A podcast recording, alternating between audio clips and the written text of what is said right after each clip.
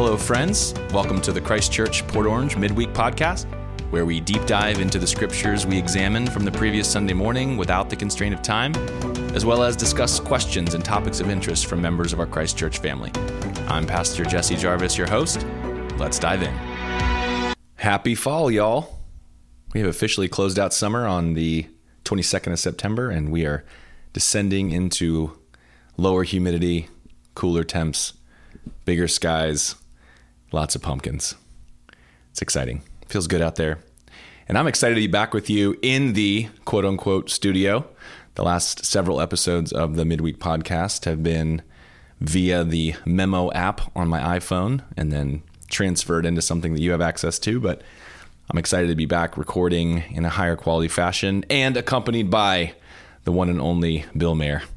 Welcome back. Good to be here. Glad you're here, Bill. I really enjoy recording these podcast episodes. And uh, we started this midweek podcast during our Binge the Bible series when we were going through the whole Bible in six months at a clip that was causing people who were reading with us to have lots of questions. And so uh, we had an influx of listener questions, which were really fun to interact with. I super enjoyed that. And uh, now we're in a new season where we finished that series and we're in our more typical short series. And the one we're in right now is Worthy of It All. And so we're going to be in this series for six weeks, um, September to October 2023, if you're listening in real time. And uh, this past Sunday, um, we had part three which uh, was kind of your Jesus story, if I could retitle it. That wasn't the title that I used. Uh, the title was Newsworthy because I was just working the word worthy in there. So we got Newsworthy, Praiseworthy coming up, Trustworthy, and Made Worthy before the series is over. And um, but we talked about our Jesus story, and my goal in this past Sunday's service sermon was to maybe provoke people to think a little bit differently about things like evangelism and um, sharing their faith and being a witness of Jesus. And so um, that was kind of the point if you were here on Sunday or if you listened to that audio. And um, but I did something unusual that I don't typically do, and that was to throw away my previously written intro story uh, for our third service, and just felt led by the Spirit to share a version of my Jesus story and so I did that in the third service. And I don't like to change the services up unless, you know, directed by the Lord. Because I want to try to keep our Christ Church family having the same experience as much as possible in multi services. And that's going to be even more so as we go to multi site um, sometime early in 2024. But um, that, that happens. Sometimes a service is different than another service. And sometimes that happens during the music ministry or some other time. But this week it was during the sermon. So if you were with us for our noon service this past Sunday, I just shared a version of my story, my Jesus story. Kind of went back and predated me to my parents' kind of radical salvation in Southern California in the early 80s and growing up in church. And um, so my story is informed by being a first, uh, first generation Christian, or raised, I should say, by first generation Christians, converts. Uh, and a lot of the people who I interact with in ministry, pastors and ministry leaders, it's more typical to find that they are the children and even the grandchildren and sometimes the great grandchildren of preachers and multi generational Christian families. And so for those of us, really like I think Bill, you too, right? You're a you are a first generation or second generation Christian convert. Is that right? I, I would say yeah. My parents got saved when I was like 16, or they. I think my stepdad was saved before, but he didn't act like it. So so yeah, it doesn't they, count. they really acted like it when I was 16, and uh, you know we went super conservative but yeah, I would say I'm first generation. And you, so you were 16 when that happened. So I was an infant, and you got to have like a whole childhood experience before seeing this transformation happen in your family. Yeah, it was kind of crazy because um, you know we had a birds and the bees talk, and that that changed very drastically over the course of a couple months. And you know, and and in addition to like, hey, they, they went all out. Like, uh, you know, they were like they were selling the farm. Like, no no video games with violence, no anything. And I was just like, you guys are insane. wow. And then, so your and your, your Jesus story kind of starts with that, obviously, but uh, kind of morphed into your college experience, right? Wasn't it going home back to your dad's in Mississippi where that kind of started for you? Yeah. So my when I say my parents, I'm referring to my mom and my stepdad, and my parents are split. So like my dad split from my mom when I was two, never married. So I thought they were so crazy that I moved in with my dad in Mississippi, but I went to Embry Riddle to study aerospace engineering. My sophomore year, I went home. I didn't have any friends in Mississippi. I started, you know, I started the summer off playing video games. Couldn't get a job. It was 2009, um, and I was, I got to the point where I was just, you know, just broken. I had no friends, had nothing to do. I was just sitting on my bed, like recounting, like, man, my life really sucks right now. Hmm. And um, and the Lord just like really spoke to my heart, and He's like, hey, why don't you read your Bible? And hmm. then, uh, you know, thank God for my mom. She gave me this giant NIV study Bible for my high school graduation right before I left. Go, mom. And uh, and then that became like my new thing. I just sat there and read the Bible all day because I didn't have anything else to do. So it's kind of glorious, but praise God. That is awesome. That wasn't uh, too dissimilar for for me. I mentioned on Sunday that I was raised by new Christian parents, and so they were they were they really swung into the fundamentalist kind of. I mean, that was really the only the only influence out there in the early '80s was was uh, fundamentalism um, that's where they had harnessed the power of television and figures like Pat Robertson and, and others who were like the major influencers. James Dobson and uh, Focus on the Family kind of started around then. So there wasn't a lot of Christian resources. The, the Christian bookstores kind of started around that time too. Lamplighter was a little bookstore in Maryland where my parents would go get Christian books. So they were just consuming whatever they could, and so I experienced a lot of that. Um, I wouldn't say it's as drastic as going from essentially nominal or non-Christian parents to full-on Christian parents, the whiplash of that for a teenager would be substantial. but my parents were, you know, looking for tools and then starting this and trying that, and so we got they they experimented on us a lot. Um, but by 18, I, I didn't have like a faith a faith of my own beyond just a real childish sense of I you know trust in Jesus. I had a fundamental belief in God. Church was a part of that, but I didn't read the Bible much beyond what I was forced to and my heart wasn't captured um, completely. So by 18, I was definitely a mess. I remember my mom sitting me down. I had just turned 18, and so I was like legally an adult.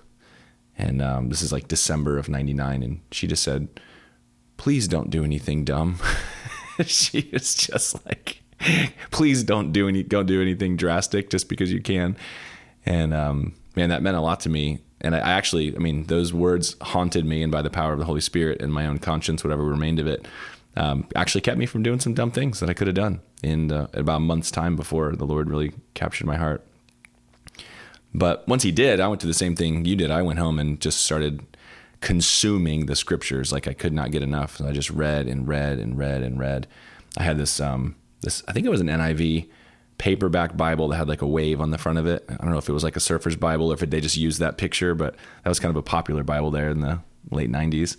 And uh, man, I read that thing to pieces. It was in shreds, and I had notes written in the margins, and there was more questions than answers for me. But uh, it started me on a journey of of pursuing the Lord in His Word and understanding truth and evaluating my worldviews and interacting with the world, and it was powerful.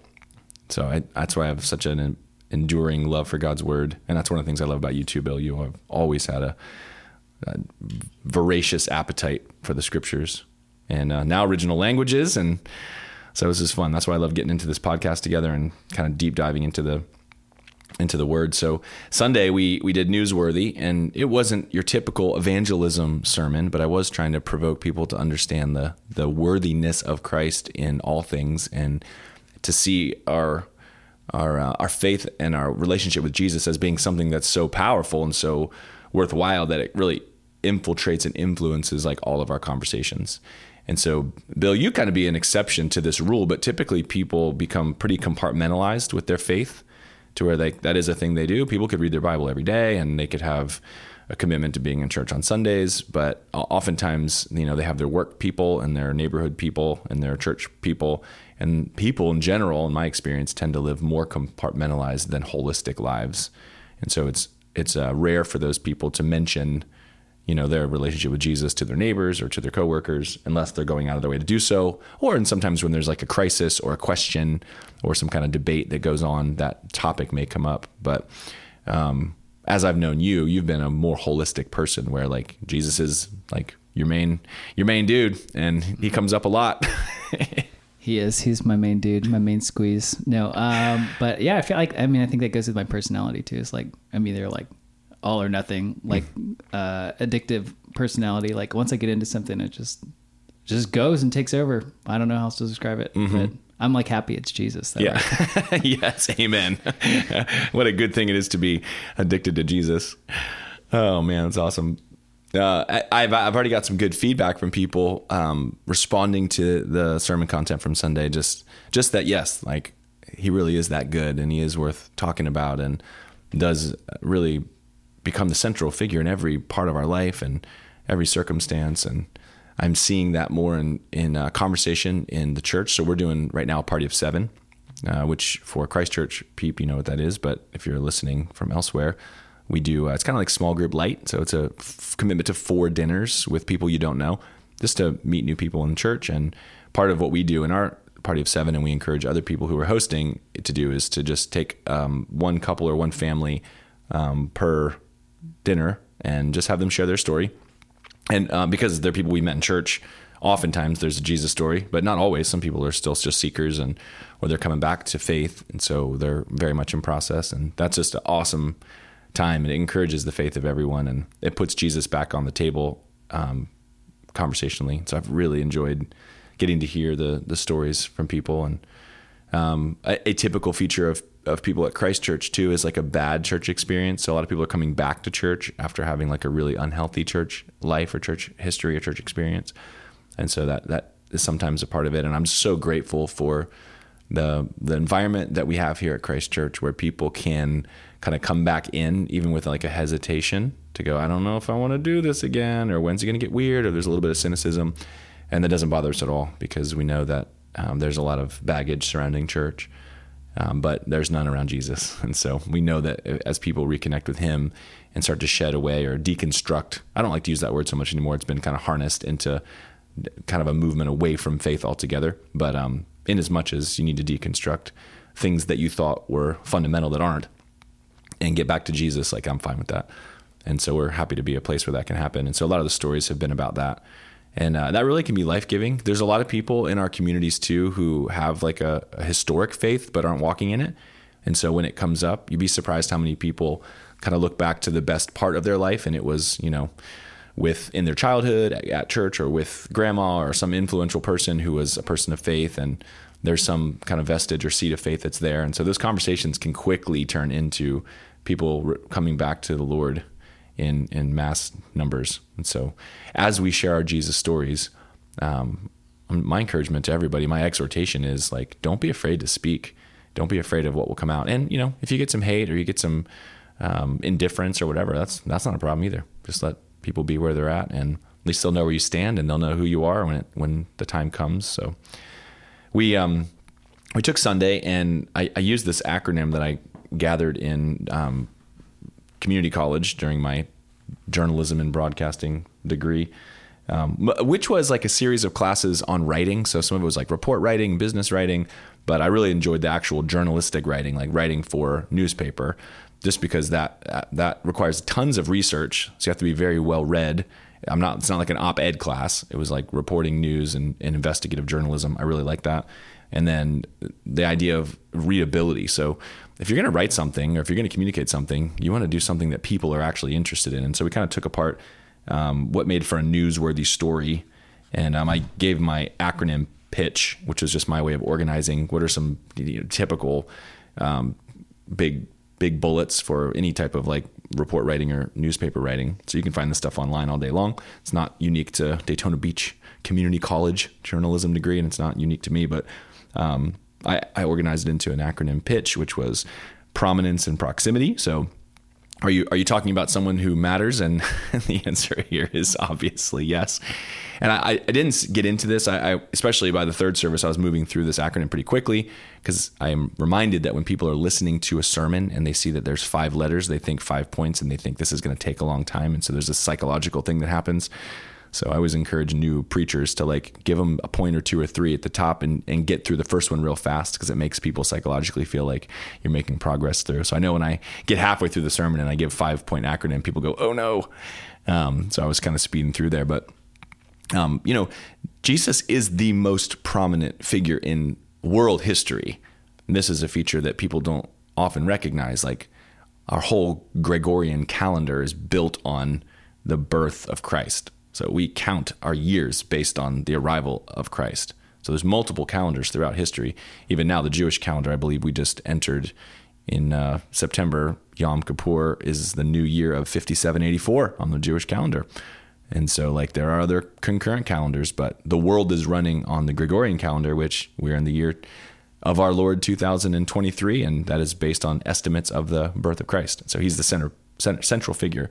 I mean, you you break down um, even modern history, and um, I've been studying kind of world history because I've been interested in um, where things came from and how we got to where we are, and Ottoman Empire and the Kingdom of Prussia and European development and the end of the Roman Empire. And you, you really go back to these things, and uh, the world as we know it is kind of fallen into place based on the impact of Christendom in the fourth century and forward. And so um, Jesus is the central figure, and obviously the central figure of one of the three monolithic, or not monolithic, monotheistic faiths. So you have Islam and uh, Judaism and Christianity, not in that order, um, who have one God. The rest of is pantheism or paganism, where there's many gods. There's kind of a God associated with every type of uh, earthly power that's existed. But um, Jesus is at the center, and he's a controversial figure in uh, Islam and in um, Judaism. And so, like, Jesus is like a topic that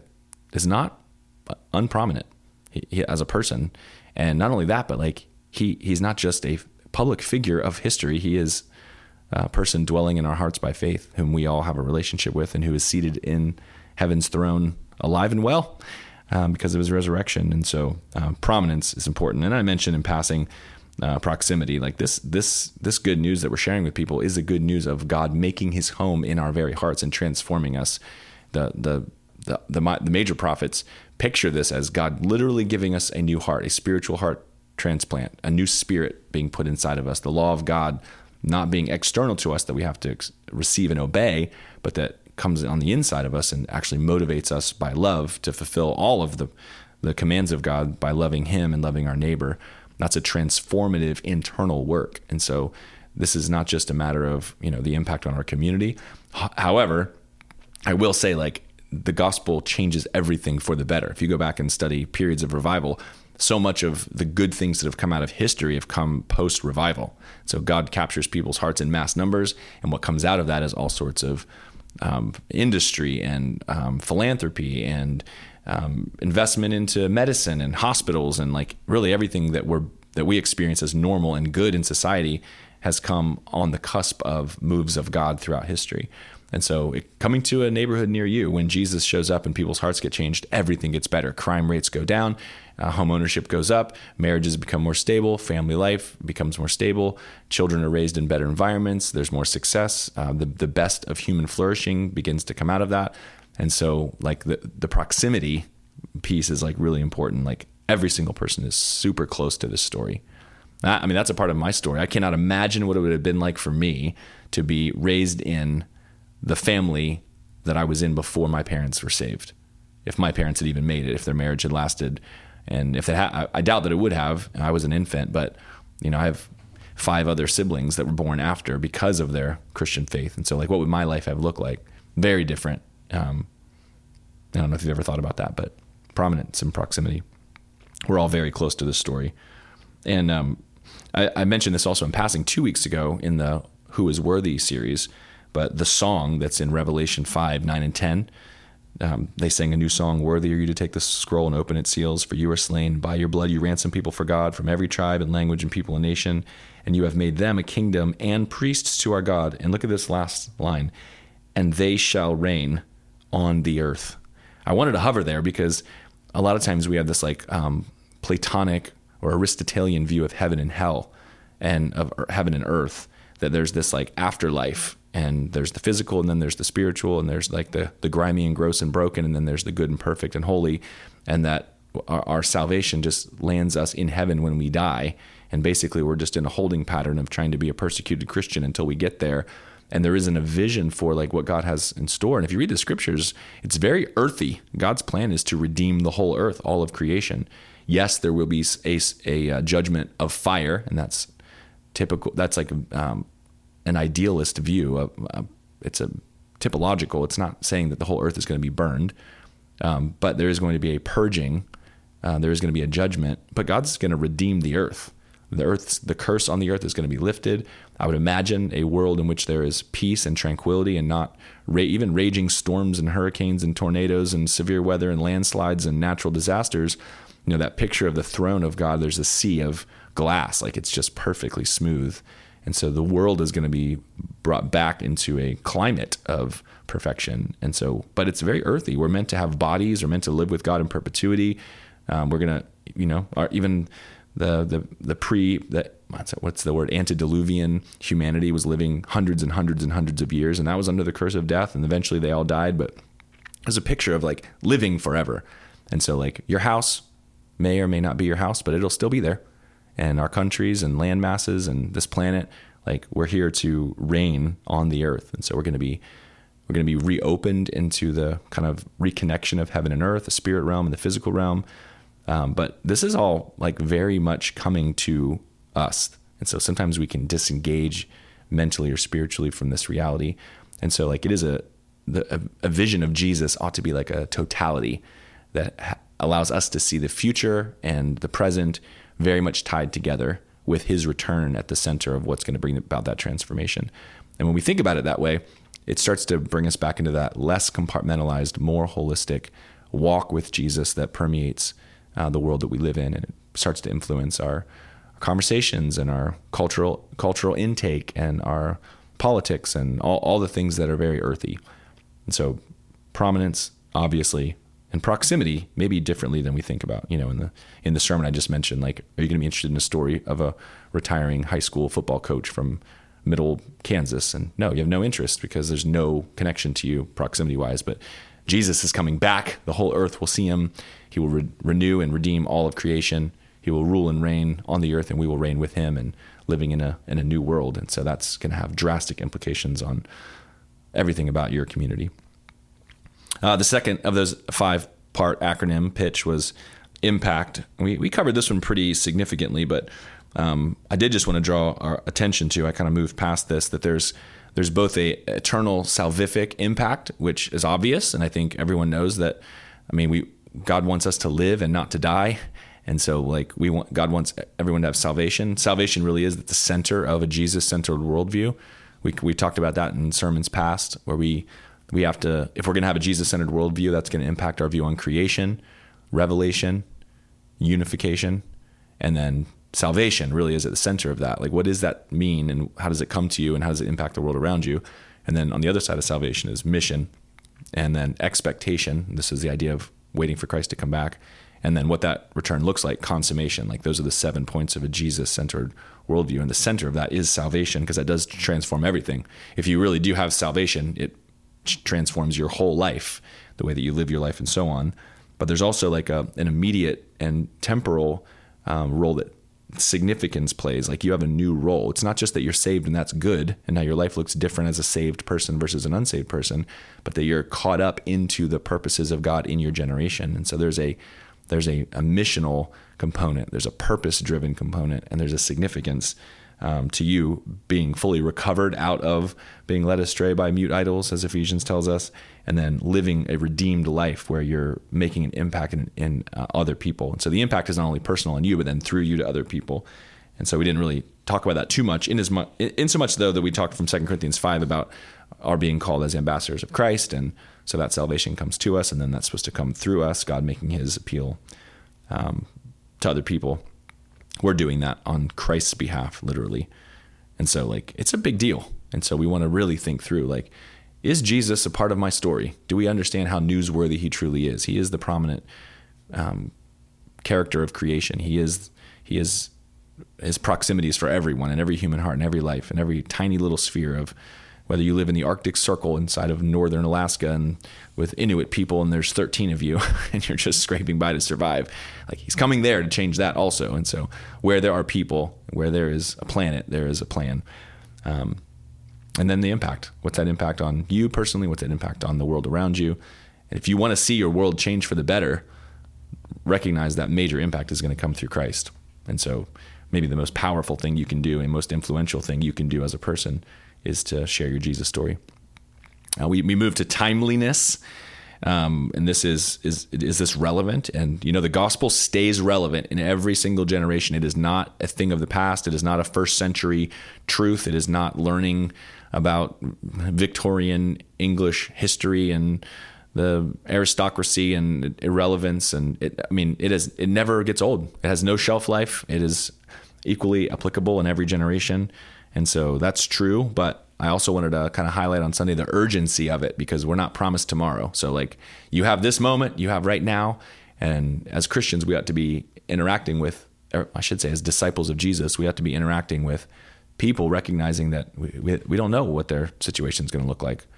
We may be talking to somebody who, you know, is going to die suddenly or maybe on the cusp of taking their own life. You just never know. And so this is an urgent thing. It's not something that, you know, we, we take lightly we are patient. We we do we are a becoming community. We talk about that a lot. We like want people to be on their journey.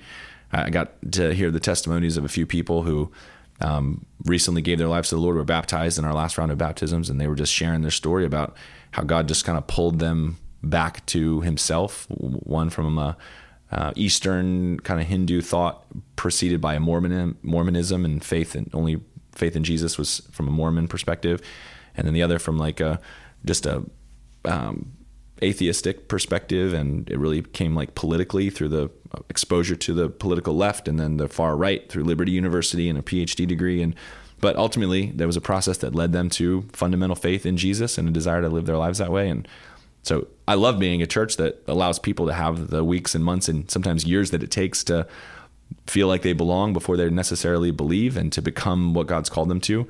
And so like we, we don't want to be pushy but we also want to recognize that um, we want to be purposeful because it is an urgent message and we aren't promised tomorrow. And so there's a there's a tension there between pushy and purposeful that that timeliness ought to kind of influence us on. Probably my favorite point that I didn't get to spend any time on, and um, maybe we can talk about this. I wonder, Bill, what you think about this was the the conflict and the controversy.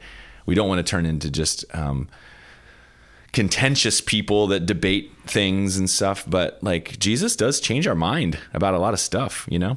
And if we have a Jesus centered worldview and a relationship with Him, like there are things that we see differently. We see compassion differently. We see hard work differently. We see profitability and wealth management differently. We see uh, compassion and and uh, culture and government and we just see things differently because we're seeing through a jesus-centered worldview. And so there is a lot of conflict and controversy that gets deeper. I, I did not get into this at all on sunday but this gets deeper because there is a lot of ideology that permeates christianity. And so there's a lot of non-jesus controversy. And uh, sometimes it's really helpful to recognize where that exists in your own thought processes so you can kind of cut that out and get back to just jesus and then with just Jesus start to ask re-ask some questions and maybe you'll find that there's some some ideology that doesn't really hold water when it comes to um, evaluating that based on what Jesus has actually said and so that may look like you know letting go of some progressive liberal thought it may look like letting go of some Christian nationalistic thought you know uh, we had a worship night last Friday night, uh, which was on fire and awesome. And we closed this um, song with the song uh, Warrior. And there's a bunch of like um, military language in there. And I'm like, gut level honest with you, it made me a little uncomfortable because like I'm like don't misinterpret.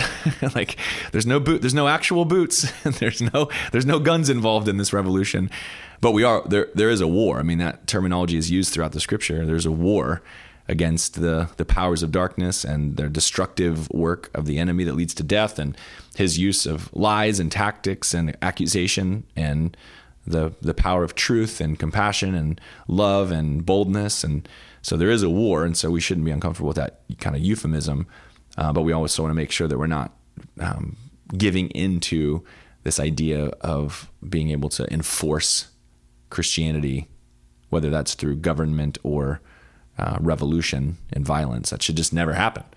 And so, you know, I think that there, I, I interact with genuine people um, all the time who have a leftist or or right wing kind of view of Christianity, and it's all tied together. And so, a lot of that controversy can be eliminated just by interacting with the Bible, because there's a lot that the scriptures have to say that instantly dissolve those arguments and positions. Um, but that isn't typically how people harness Christianity. They look in there and they they grab a hold of whatever piece works for their ideology, and that's about as far as it goes. Yeah, and I think it's really important to like which one is your priority, right? If you're like looking through the lens of some form of politics, left or right, up or down, mm-hmm. you know, and then you're like, I need Jesus to fit in this box. I think it's more important for us to step back, especially as saints, as Christians, to step back and say, what is Jesus's box? And then orient your political views, your ideologies around that box because yeah. that's the important one. Yeah. That's the one that you live or die by. Exactly. And that's complicated. So we're to, I um, had an interview with a Christ Church member. It was more of a coffee and meeting than an interview because there was nothing on the table. But um, we were having a conversation about a theological question that has come up again and again and again in his circle of friends, and then a political conversation. And so I'm planning a podcast with him, Jeff, and he'll sit at the table with Bill and I, and we we want to talk about the theological question: Can you lose your salvation, and how does that fit into different uh, theological constructs? Very important question. And then um, the second one was just the the issue of immigration. So he is a stated conservative, but he's married to an immigrant, and so like he has a firsthand perspective on what it looks like to be an immigrant in America and what that process has looked like, and then the impact of you know legal and positive immigration and then illegal and destructive immigration. And so that's a complicated topic right now. And for those like very passionate jesus followers on the left side of the aisle they're looking for they're looking at all the scriptures about welcoming the foreigner and the stranger among you. And i mean that was a major feature for the people of israel and how they treated those who were foreigners and aliens. And so the, the old testament says a ton of stuff about Im- immigrants and the treatment of immigrants but it doesn't really say a whole lot about immigration. What does it look like? And in fact, in kind of Jewish history, um, you were you were about after about day three as an immigrant, you were about as welcome as a snake. and so, like, if you were a Jew in the in the uh, ancient Near East, you would have you would have been like quick to show hospitality to people who were passing through. But as soon as they like, oh, this is nice, I'm going to hang out here. that was over. Uh, you were no longer made to feel welcome. Culturally, I'm not saying that's in the Bible, but that was very typical. And so you have this this issue of immigration. And then the New Testament, of course, like the idea that we're citizens of heaven and that we're we're no longer of this earth. We're in the world, but not of the world. And so we're immigrants. And so that how how we treat each other ought to be how we treat um, those who are not from our country. And then that gets kind of just projected up onto the role of government. And then you kind of paste Romans 13, and we should just obey the government. And you can have very quickly have a patchwork Christianity that justifies either position uh, on the immigration front. But that's a very complex issue. So I'd love to talk about that at some point. But this is just an illustration of the kind of conflict and controversy that surrounds Christianity and the person of Jesus. And my my point and my my goal on Sunday was to say, don't be afraid of the conflict. It's the conflict that actually makes it an interesting conversation to have. Don't be afraid of the controversy. Um, and in fact, where Jesus is clear, don't be afraid to be clear. You know, there's some major controversial topics in our world. Immigration is one of them, but um, the the abortion debate, which I don't even like that word. I mean, ab- abortion used to be the term for miscarriage because it was an accidental end of a pregnancy, and that word was harnessed. And now that it's become associated with the the horrors of of destroying life in the womb, um, it's being moved away from even from those who are proponents of that, uh, wrapped up in women's rights and so on. And so they, they're talking about terminating the pregnancy and and not using the word womb. Use the word uterus, and don't use the word baby. Use the word fetus, and you know, like don't use the word abortion. Use the word um, you know procedure. And like they're just trying to dehumanize and undemonize what is really violent and evil and wrong. And so, like, we've got to be willing to engage with controversy and take a stand where God does. And so, when it comes to the transgender issue or marriage, even now, like, gay marriage was a thing all through the 90s and early 2000s. And now people are talking about open marriage. Like, that's open marriage. Like, marriage by definition is closed. like, you can't, you can't talk about open marriage. Like, it's a self defeating term, you know? It's like saying, I want, I want an open sandwich, no bread. That that's not a sandwich. That's a salad, you know? Lettuce, tomato, ham and cheese. Get a fork and knife. You're eating a salad, my friend. That is not a sandwich. But it's a fight over words. And so like where God is clear, where the scripture is like super clear, like it shouldn't be controversial for us and we ought to like be really committed to what God says is true and good and right. And where there's a lot of debate, like things like eschatology or pneumatology, the role of the Holy Spirit, and things that people disagree about that aren't as important. Women in ministry, for instance, has been one we've been walking through this summer. Like we, we need to have charity towards everyone and, an open conversation. And so let's not be afraid of conflict and controversy, but let's make sure that the way that we're communicating with people and treating people is uh, in keeping with the compassion and kindness uh, and love that Christ has for them. It's so important to come when you come into a conversation with somebody else to want to understand them, to want to, mm-hmm. to say, "Hey, what what goes on in your mind? Like, let me yeah, let me see what's in there." Yep. You know, uh, it like because it's that's loving and caring, and it's not like, oh, let me just push my ideals because I've already decided. Like, right. maybe you'll learn something new in the spirit of humility. Yeah, that's so good. I think um, I think it's so funny when they have these uh, debates. I think um, Wednesday of this week. I don't know when, when this when this uh, podcast will publish, but uh, Wednesday of this week is the second GOP debate for the the um, people running for the Republican nomination for the presidential race next year. And I love it when the next day uh, the pundits are all asking who won the debate. And that the idea of a debate is you don't actually win. There's no win because you're not I've never I've never watched a debate where one of the people debating was like, "You changed my mind tonight." you know, like there's no winning uh, in a debate. And so if you if you engage in these um, controversial conversations with a goal towards winning by changing the mind of the person in front of you, that is not the point. That is not the point at all. And so, like Bill said, that's really good. Think about challenging yourself to ask ten questions before you make one statement. If you have someone who obviously disagrees with something you disagree with, ask them. You know, oh, where did that where did that come from? Why, what made you think that way instead of another way? what about this? What about this situation or this angle? How does that how does that logic apply or how does that, you know, the more questions you ask, it's communicating that you care about what that person actually thinks and you're trying to understand that. Um, and then it also informs like your quick response might actually be doing more harm than good because you really don't even understand what it is you're hearing about yet. Yeah, and if we bring it back to um, talk referencing the non-essentials in Scripture, like, hey, what's your point? Why do you think that way? And then you know, the, you you go through this sharpening process, talking with people. There's plenty of people. I mean, I just like to sit there and talk about the Bible. Yeah. But uh, you know, you bring up scripture, and we even today, I had somebody, I had coffee with somebody this morning, and I brought up scripture, and they're like, "Well, I think of it like this," and I was like, "Okay, well, let me check and look at that because I personally would rather be wrong and find out the truth, right."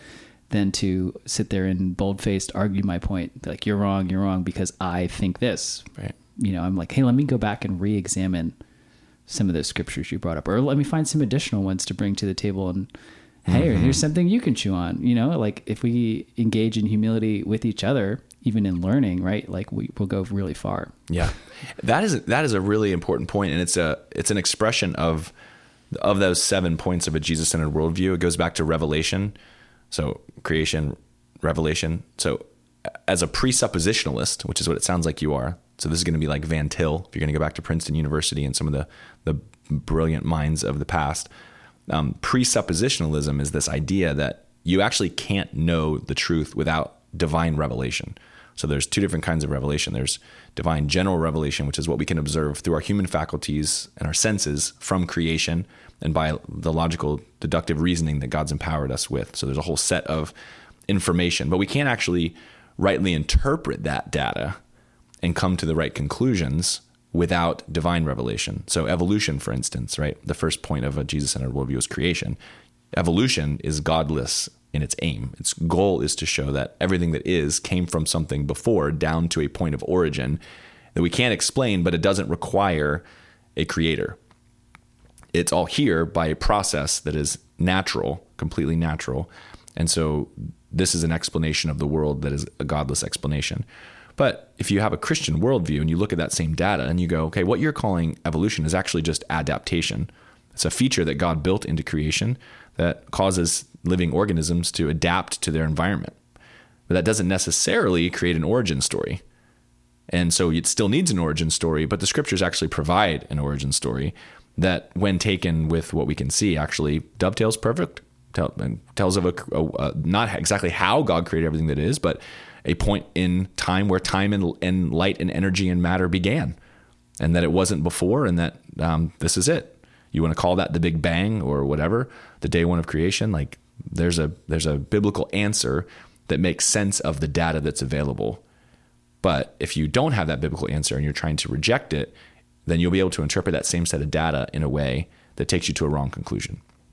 So I love the disposition, Bill, that you're talking about of going, okay, we're having this conversation and I have a preconceived notion about this truth claim that opposes yours, but let's go back to the scripture and let's see what other scriptures actually speak to this. Because, like you said, I'd rather find out I'm wrong and end up in the truth than to try to use scripture to defend a thing I already think. That's very self defeating. But that's also, I mean, there's generations of Christians who have taken that approach to the scriptures who are dug down deep in something that they believe and are unwilling to change their minds. And so, one of the things I used to be very insecure about that now I'm actually kind of proud of is that the longer I've been a Jesus follower, the more things I've changed my mind about. I used to think like, oh man, I didn't know what I was doing, and what do I not know now? And but really, it's an unfolding journey of revelation. And the more you know Jesus, and the more you understand the Scriptures, kind of the more true your worldview is going to be. Um, and the the more you do that in a walk with Jesus, the more right you feel, and the more love you have for people who disagree with you. And that's evidence that you're doing it right, that you're letting God's divine revelation function for you the way that changes you, but also uh, makes you more like Jesus in the way that you interact with people that disagree with you. Yeah, and the one thing that you're always going to come to at the end when we hang out with Jesus in New Earth or Old Heaven, mm-hmm. uh, you're going to come to a fullness of right knowledge. Right but your relationship is the one thing that's going to carry through. I mean, you know, there'll be some forgiveness or whatever, yeah. but like mm-hmm. you interacting with people right now, like, you know, Jesus wants to have relationship and that's your emulation of that interacting with other people. So do it in a godly manner. Yes. Yeah. That's the, that idea right there is the base reality that's behind the story that Jesus tells of the man with bigger barns. Remember the story? Uh-huh. And so he says, um, he tells him the story, and I'm I'd have to look it up. I, have this in my notes because I'm using this for the um, Say Yes Sunday. So we're going to talk about wealth a little bit on on um, the 22nd of October. But Jesus tells this story about a man. It says the earth produced uh, great productivity or fruitfulness. So there's a picture of like this came from God, not from you. Like this was not some. This is not a direct connection to what you did, because you can, as a farmer, you can work really, really hard and have a poor crop, or you can have a really good crop and that's depending on conditions that are outside of your control. So the the the the land of a wealthy man produced super fruitfully. So this is like from outside of him, and then his mindset is put on display. So he says to himself, "Man, I've got so much stuff here that I could literally not have to worry anymore."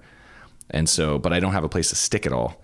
So I'm going to tear down my barns. I'm going to build bigger barns and then I'm going to have all this stuff and I'm going to say to myself, "Self, you are good to go. You can relax and enjoy life eat, drink, and be merry. And Jesus says, but God says to him, You fool, tonight your life will be required of you, your soul will be required of you, depending on the translation, psuche in Greek.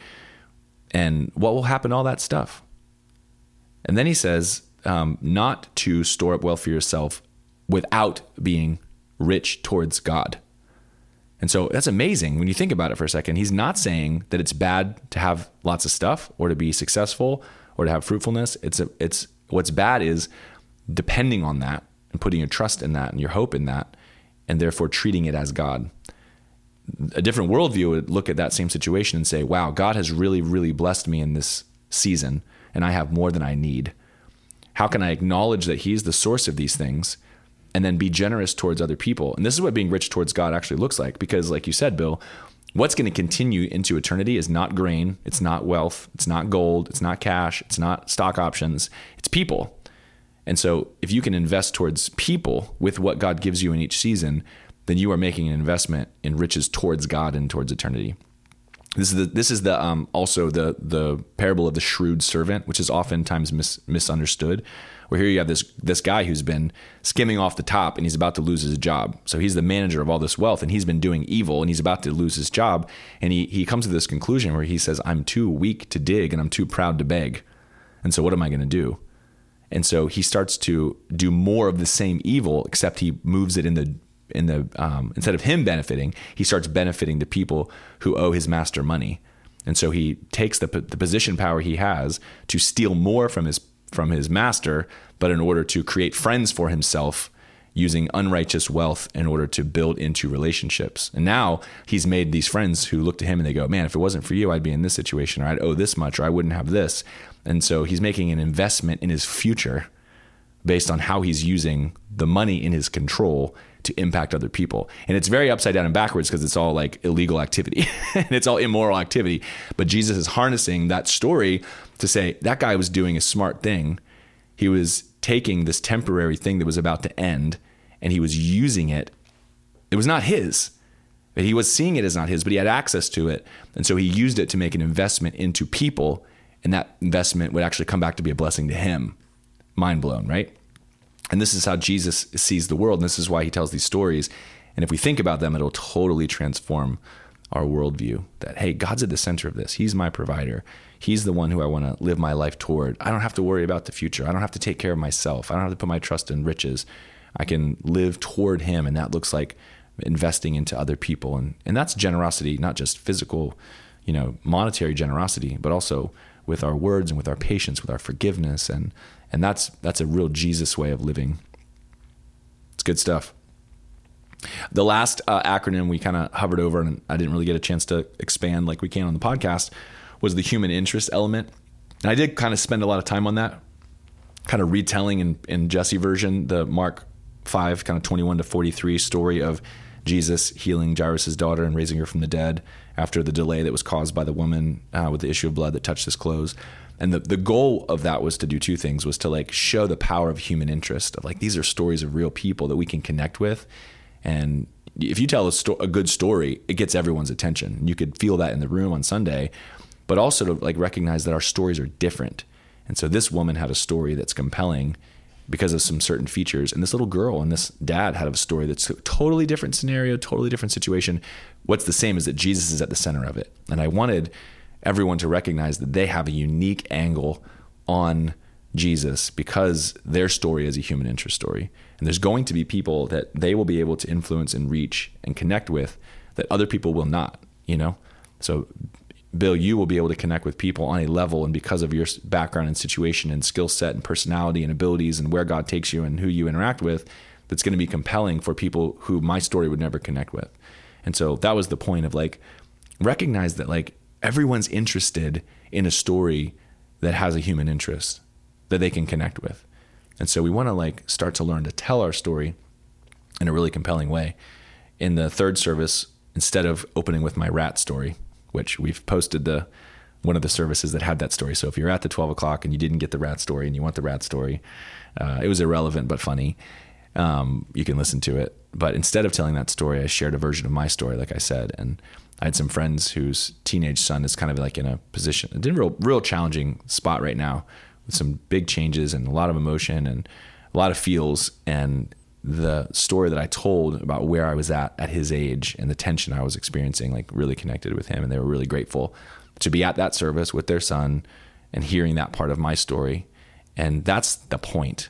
Like you just never know what part of your story is going to connect with people and at what time. And the, the, the goal is get comfortable sharing it. Share it in, in um, it doesn't have to be long, it doesn't have to be self focused, but it is your story and Jesus is at the center of it.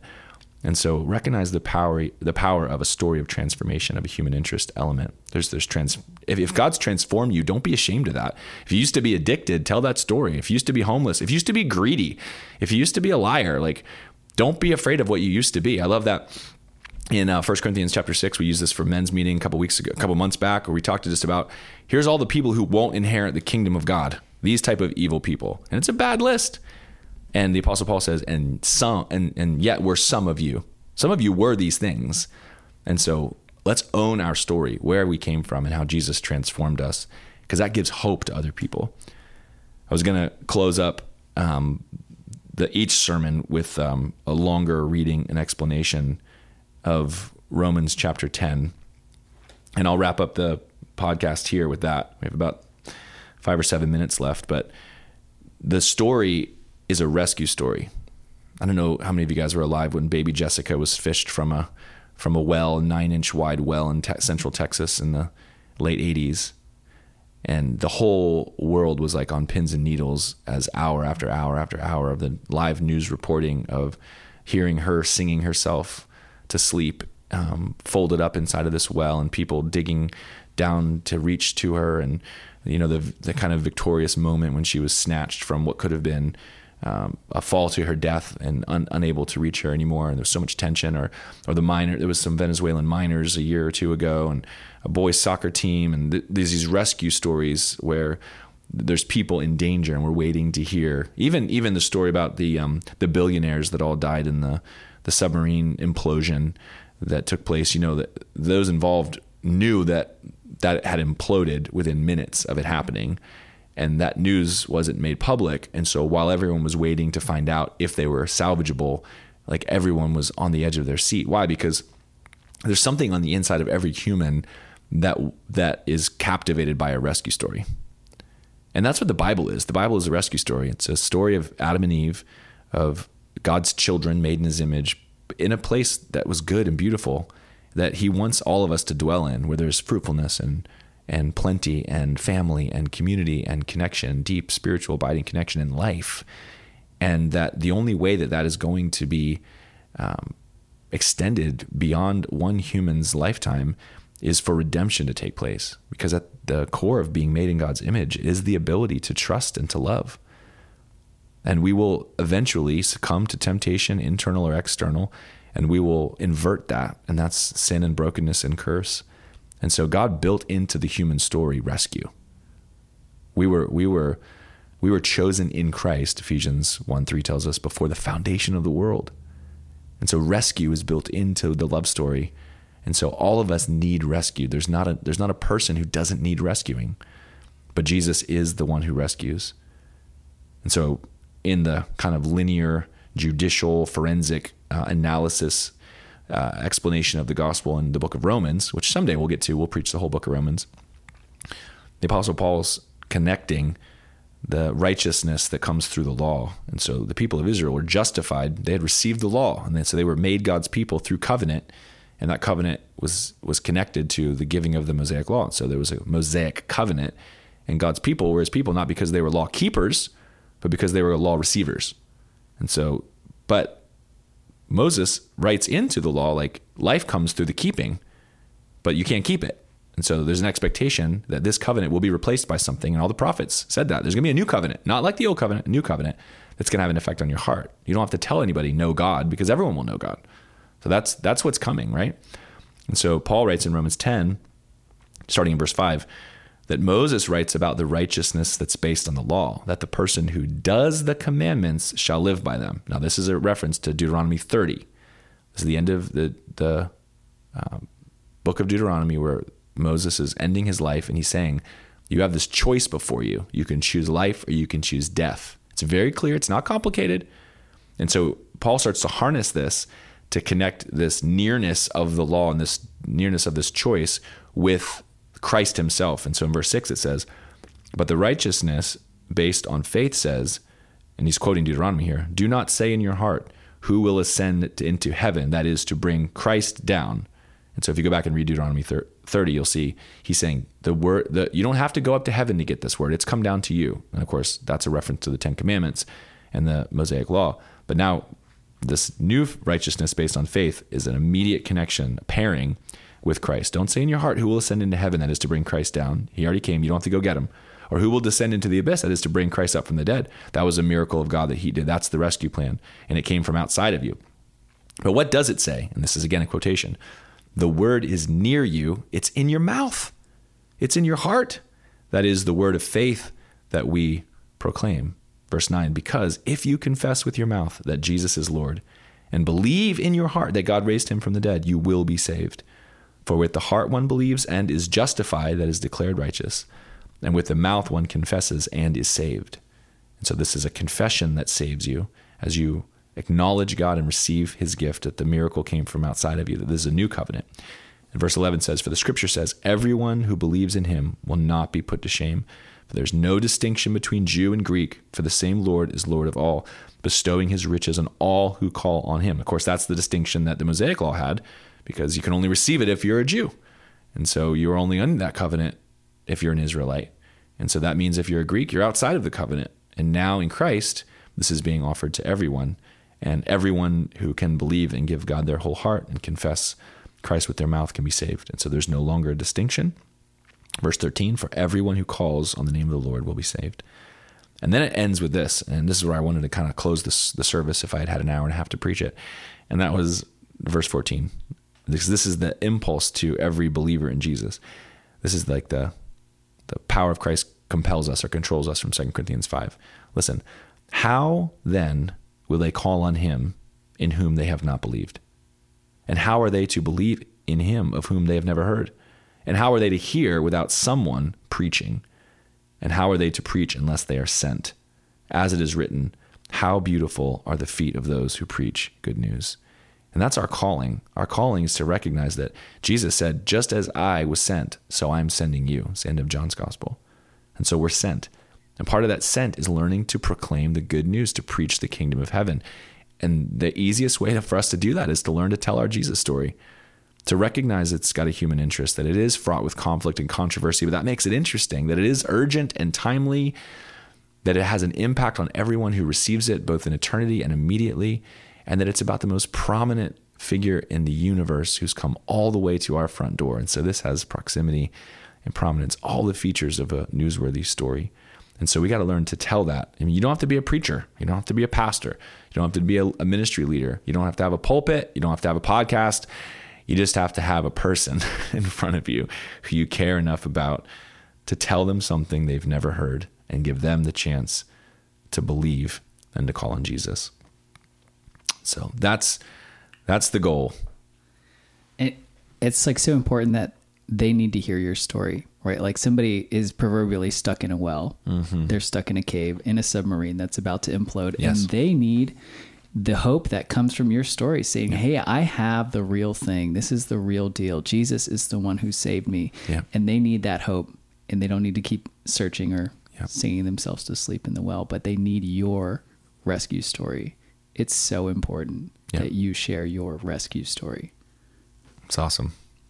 Now I want to rewrite the rewritten title. so it started with started started with newsworthy, and then I thought your Jesus story, and now I like your rescue story.